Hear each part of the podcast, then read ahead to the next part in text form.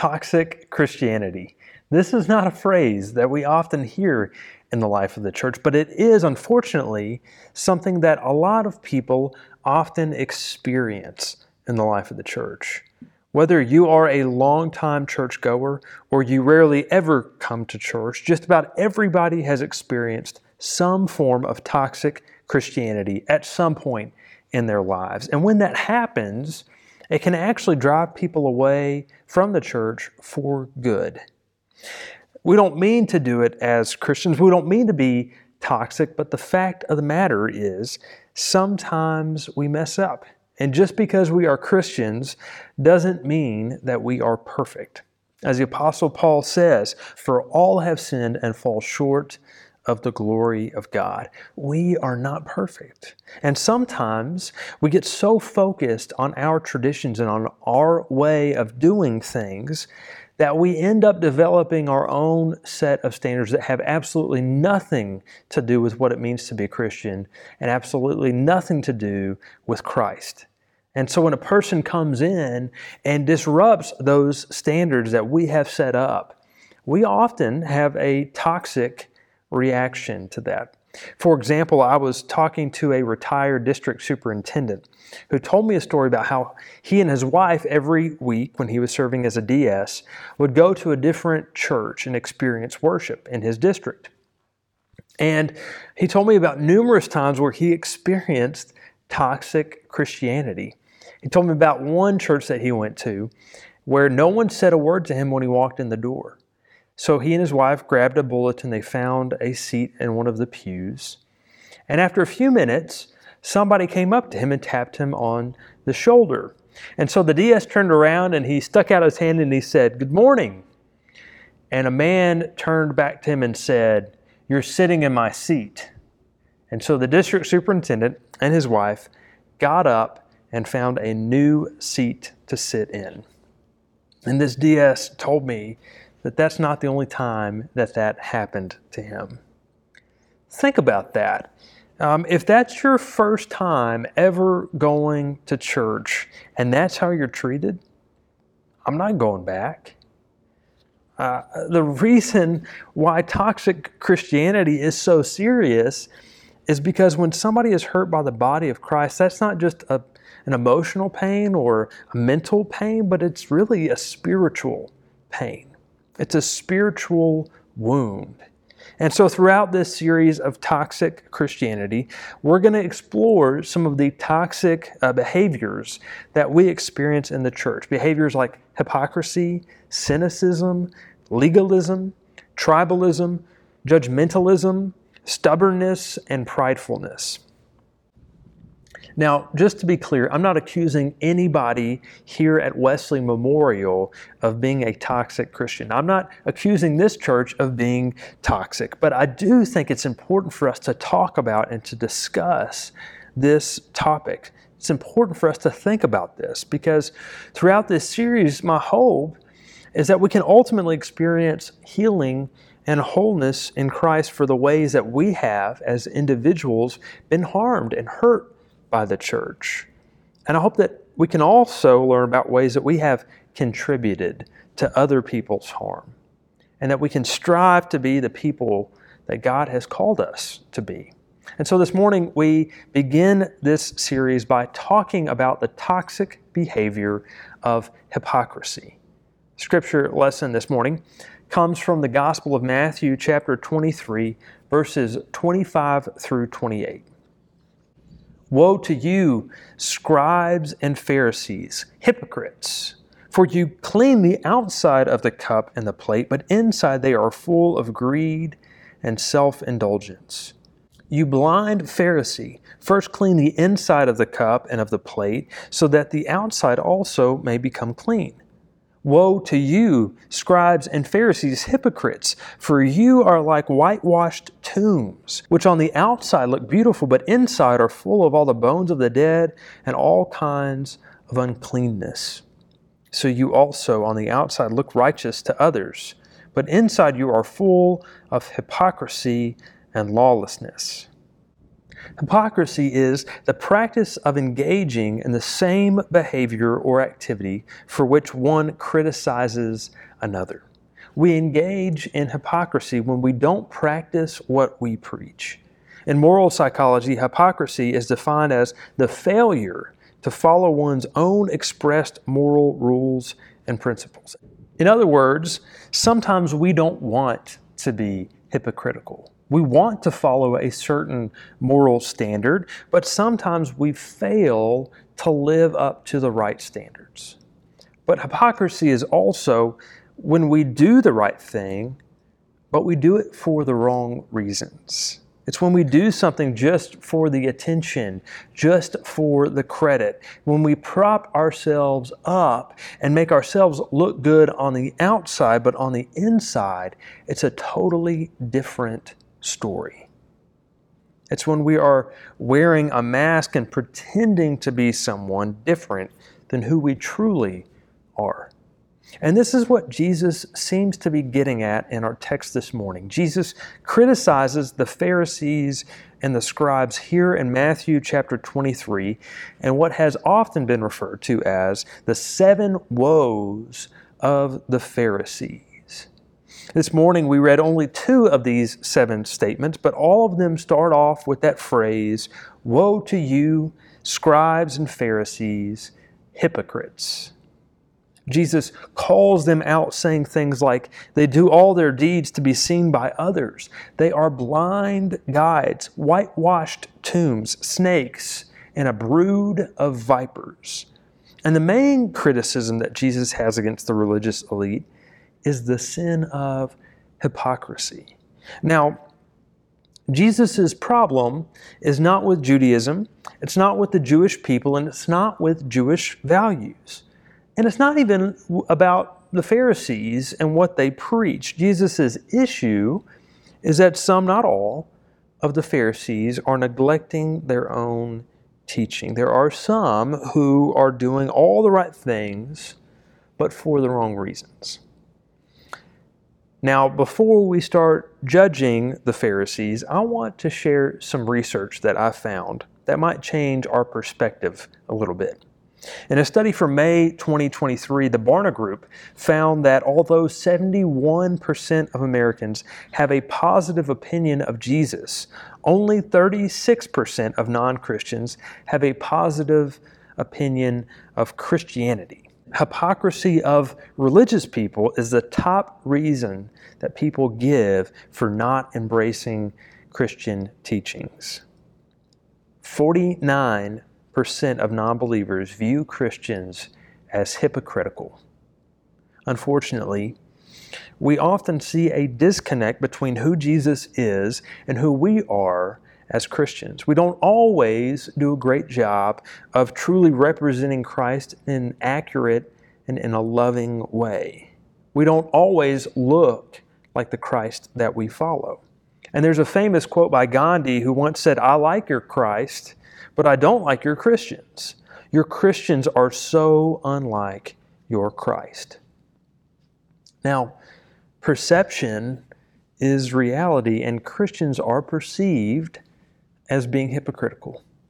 So perhaps this morning it's an invitation for us to place ourselves within this text. Instead of being the seven woes of the Pharisees, perhaps we could think of it as the seven woes of the Christians. For example, we could say, Woe to you, Christians, hypocrites! For you clean the outside of the cup and of the plate, but inside they are full of greed and self indulgence. If Jesus were here today, he would probably be speaking those words not to the Pharisees, but to us, to the Christian church. And this morning, I think we are the recipients of Jesus' criticisms and accusations. This morning, Jesus is speaking directly to you and me. Hypocrisy is not a Pharisee problem, it's not even a Christian problem, it's a human problem. But perhaps the reason that the Pharisees and Christians are being singled out is because we are held to a higher standard. And as a society, we have a tendency to hold righteous people to a higher standard. In the first century, the Pharisees were held in a very high regard. In their book, The Pharisees, Joseph Sievers and Amy Jill Levine write about the popularity and the influence of the Pharisees, saying, The Pharisees are the respected teachers of Second Temple Judaism, the ones who extend the holiness of the temple beyond the priests to the people the ones who insisted on free will along with divine care, the ones who, because of their openness to innovation and concern for the Jewish people as a whole, helped the tradition to survive the destruction of the temple in 70 CE and came to develop rabbinic Judaism. The Pharisees and the scribes had devoted their entire lives to studying the scriptures, to following God's law and connecting the Jewish people with God through the temple. So the Pharisees really don't sound that different than a preacher or a devoted congregant of a church or a committed follower of Christ. In fact, they sound a lot like good church people. They sound kind of like you and me. But Jesus is criticizing them because, just like so many of us, we know what's right. We are good people with good values, but sometimes we lose our way. We know what the right thing to do is, but we get distracted and sidetracked and lost. And most of the time, when that happens, we don't even realize it. I can still remember the best compliment that I have ever received. I was in the sixth grade and I was on my first mission trip ever. And each night, everyone in our youth group would take turns. We'd go around in a circle saying something that we admired about somebody else in the youth group. And I'll never forget, this one girl said, The thing I like about Andrew is I've never heard him say anything bad about anybody else. And that was the best compliment that I have ever received, still to this day. And it stuck with me. But then a, a couple years later, I was with some of my friends at school, and we were talking about some of the other people in the marching band that we didn't really care for. And I remember one of our other friends came up to us and said, Hey, you know, it seems like you guys are always talking bad about other people. And the minute I heard that, those words from the sixth grade flashed through my mind. The thing I like about Andrew is I've never heard him say anything bad about anybody else. It was at that moment I realized my mistake. And in just a few short years, I had completely transformed my reputation because of the way that I chose to speak about other people. And I didn't even recognize it until somebody else came and pointed it out to me.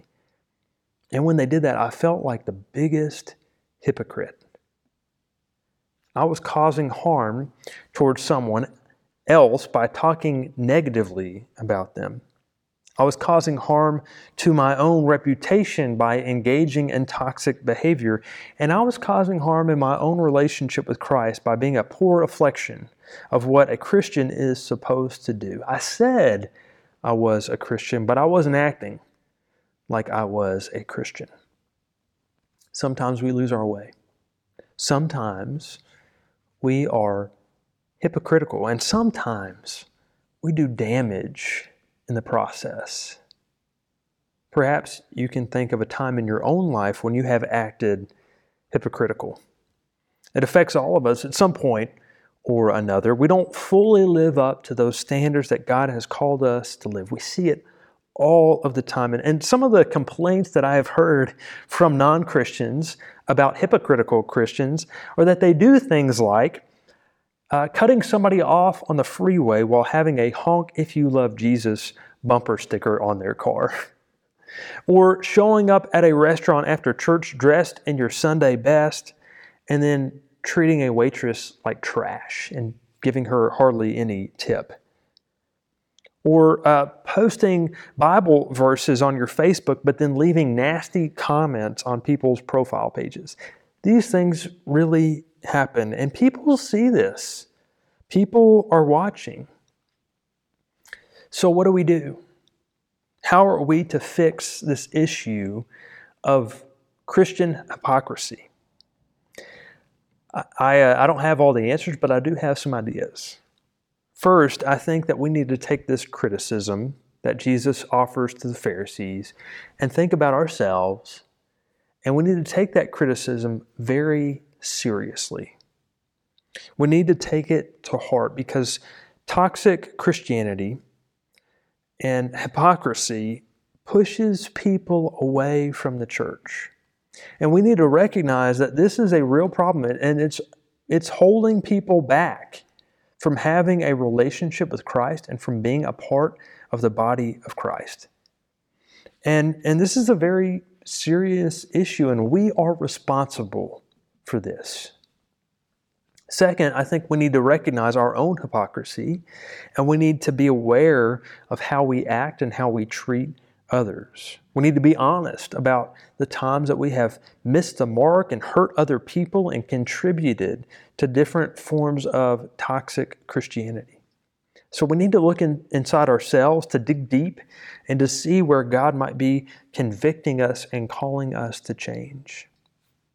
And then, third, we need to recognize that we aren't perfect, and so we shouldn't expect anybody else to be. Just because we are Christians doesn't mean that we are better than anybody else. And just because I'm a pastor doesn't mean that I'm better than anybody else. We all sin. We all fall short. We are all in need of a Savior. And then, fourth, we need to step back. We need to give up our power. We need to give up our privilege. And we need to let God take control. I love what the Apostle Paul says in Galatians 2:20. It is no longer I who live, but it is Christ who lives in me.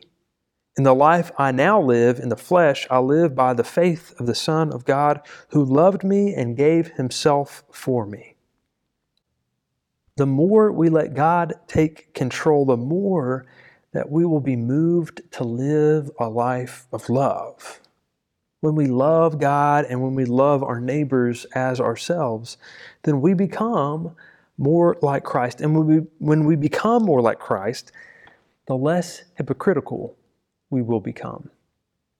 And my hope is that as Christians, we can change our reputation.